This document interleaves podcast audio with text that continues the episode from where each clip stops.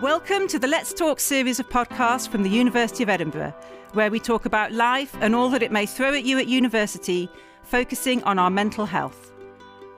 I'm Harriet Harris, the University Chaplain, and for each podcast, I'm joined by students or staff of the university who come and talk about their experiences with mental health. When we're struggling with our mental health, often we imagine that no one is feeling like we are. It's such a relief to discover that you're not alone or weird or shameful for having mental health difficulties. We're finding that it's good to talk and good to listen and good to be listened to. In this series, we have conversations about anxiety, depression, loneliness, suicide, stress and burnout, grief, perfectionism, fear of failure, and imposter syndrome.